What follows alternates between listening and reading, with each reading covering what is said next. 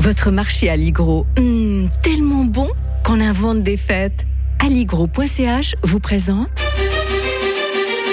Radio FR. Un jour, une histoire. Alain-Jacques Tornard. Bonjour Alain-Jacques Tornard. Bonjour Mike. Une nouvelle semaine à passer quotidiennement en compagnie de l'historien de Radio Fribourg qui est également un grand voyageur.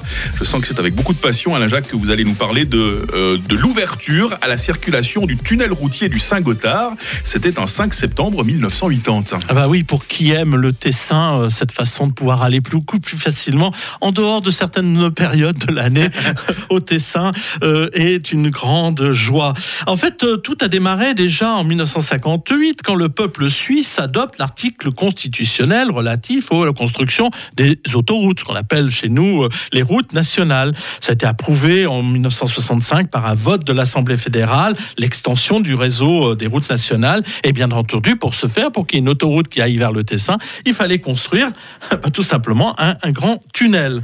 Euh, premier tube du Gothard, en fait, la construction n'a commencé qu'en 1970. Il faudra quand même longtemps pour faire 17 km hein, pratiquement euh, de, distance. Euh, la construction donc dure trois ans, euh, beaucoup plus longtemps que prévu. Ça a coûté aussi, comme d'habitude, beaucoup plus cher, 686 millions de francs. Ça semble une bagatelle de nos jours, hein, vu ce que ça coûte maintenant. Au lieu de 306, la moitié de la facture en plus était liée à l'inflation, un quart à, des problèmes géologiques et le reste à des modifications du projet.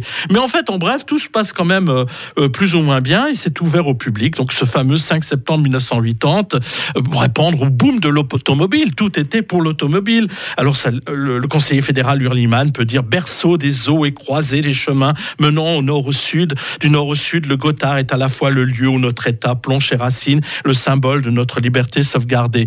Alors bien sûr, il imaginait que cela euh, finalement allait euh, servir l'automobile, mais qu'il n'y aurait pas trop d'automobiles et puis qu'il y aurait mmh. quelques camions seulement. C'était bien naïf. Oui, c'est une grande naïveté.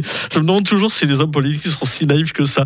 Puis finalement, on a décidé euh, euh, bah, de, créer un, second tube qui devrait rentrer en service fin 2029 euh, et à partir surtout de, 2032, on aura enfin deux tubes, ce qui pourrait éviter ce marronnier. Vous savez, au journalisme, on dit toujours un marronnier.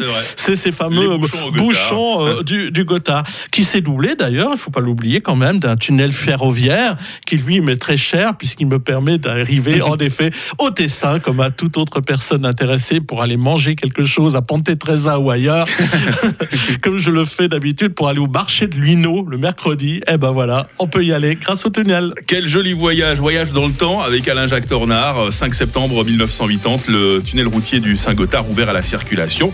Et demain, c'est un voyage beaucoup plus long qui nous attend, le premier tour du monde en bateau. On reviendra en 1522. Belle journée Alain-Jacques. Bonne journée à tous.